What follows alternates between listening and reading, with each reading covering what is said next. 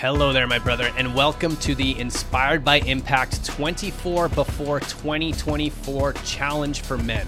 Now, the challenge is really simple hear the inspiration, determine your integration, and commit to taking your one small, specific, and simple step in the next 24 hours to ignite the impact you wish to see in your work. Now, let's get to today's challenge. My brother, here we are the finale of the 24 before 2024 challenge for men. Now, I didn't plan this, but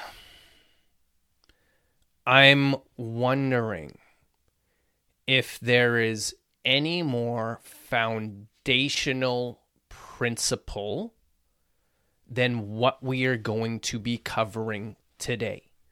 Because let me give you an analogy here. And this is a story that I love telling and I've told so many times before. And I always try to get people to guess this. Um, back in the year 2000, uh, that instantly reminds me of Conan O'Brien, for those of you old enough to remember that. Anyways, back in the year 2000, I watched something on A&E called The Biography of the Millennium. And what it did was it listed the top 100 most influential people of the previous millennium. So you had people like Elvis Presley was on there, the Beatles were on there, Ronald Reagan was on there, um, a whole bunch of philosophers and scientists such as Isaac Newton and obviously Einstein. And one of the ironic things on there, pretty sure I have these numbers right, but Gandhi was number 17 and Hitler was number 16. So, anyways, they have a whole group of scholars, theologians, uh, whoever on this panel trying to figure out who's the most influential person. In other words, who did something that without what they did, we wouldn't know about the other people. And so I'm going to give you a second to see if you can guess who that was. I wish I had some Jeopardy music. But all right, your time's up. Johann Gutenberg, who invented the printing press. Definitely doesn't seem like that huge of an invention relative to all the other things, such as the earth is not the center of the universe, that we actually go around the sun, that the earth is fucking round, something called gravity, the theory of relativity all that shit. Definitely more important. However, none of those concepts or ideas would have gotten past their age without the printing press. Not only not past their age, but there's no way it would have been able to travel the globe. Think about the printing press as the first internet. That's how important it was, and that's how foundational it was. And that is what I'm going to compare today's theme to. So, before we dive into it again, another long intro here.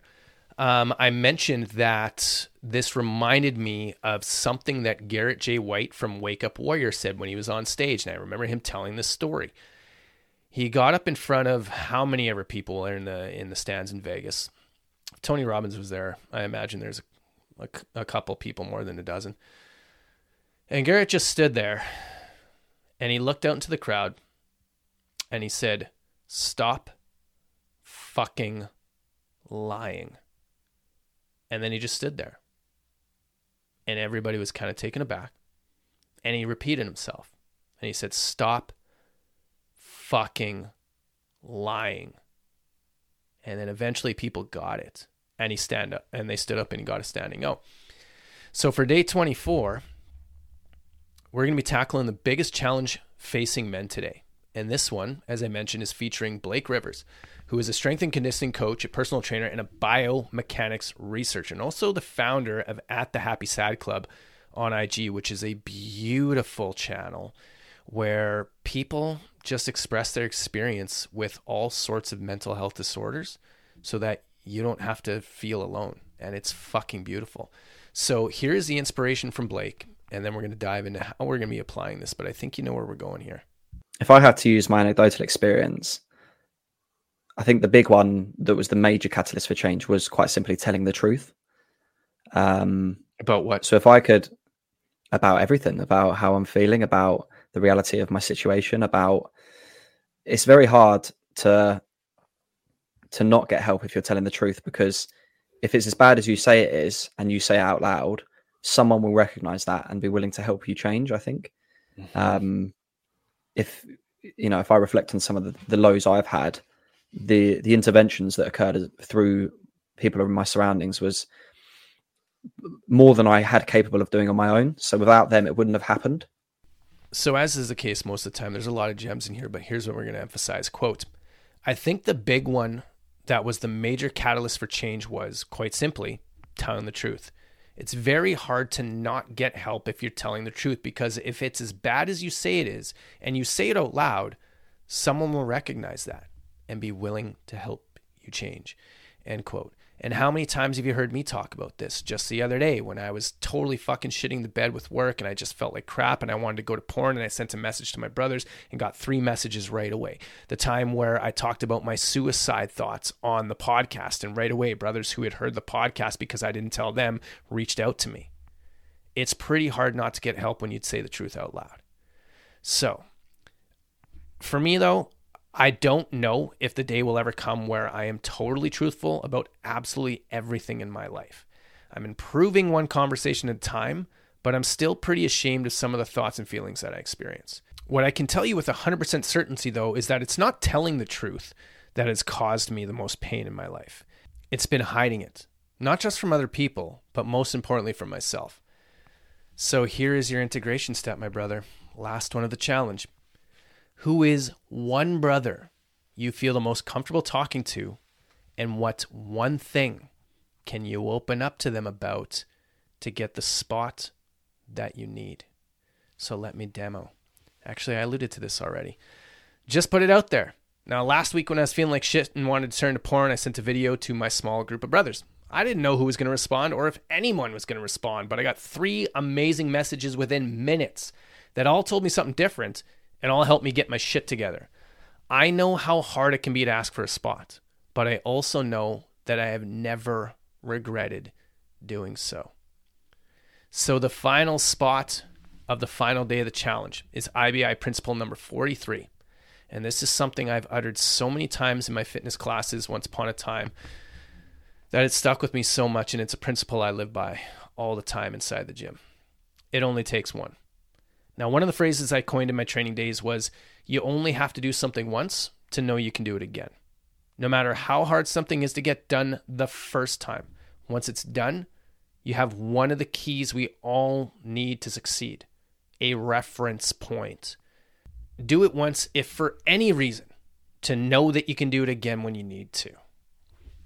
Side note on that one now that this 24 day challenge is done, like I did something, uh, give myself a little pat on the back here. Like I posted three times on IG every single day. And that may not sound like a lot for people, but get me to post once on like three consecutive days is like pulling fucking teeth. So now I have this reference point. It's like when I did my 500 burpees. I did them once and now I have a reference point. Every time you do something that you didn't think you could do or that once upon a time scared you, you know you can do it again. So, the one thing that I'm going to ask you and challenge you to do on this final day of the challenge is this, my brother. Who is the one brother you feel the most comfortable talking to? And what one thing can you open up to them about to get the spot that you need? All right, my brother. That does it for the 24 before 2024 challenge. I'm really curious how many of these steps did you take? And you don't have to tell me that. I'm just asking that to, I'm just asking that to put you on the spot.